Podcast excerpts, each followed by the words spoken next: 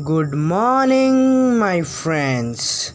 So, I am back with my show name Way Back. So, let's start. Today is 31st of August and the Independence Day of three countries. Today is the Independence Day of Kyrgyzstan, Malay, and Tobago. On 31st of August 1987, a horrible incident happened in Thailand in which 83 people had died in an aeroplane crash.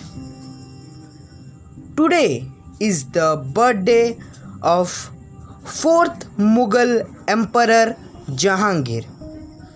He was born on August 31st, 1569.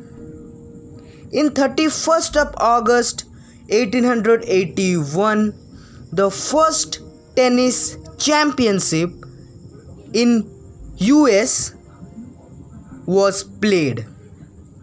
So this is all for today my friends. I will meet you tomorrow.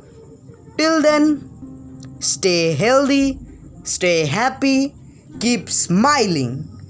Thank you to all.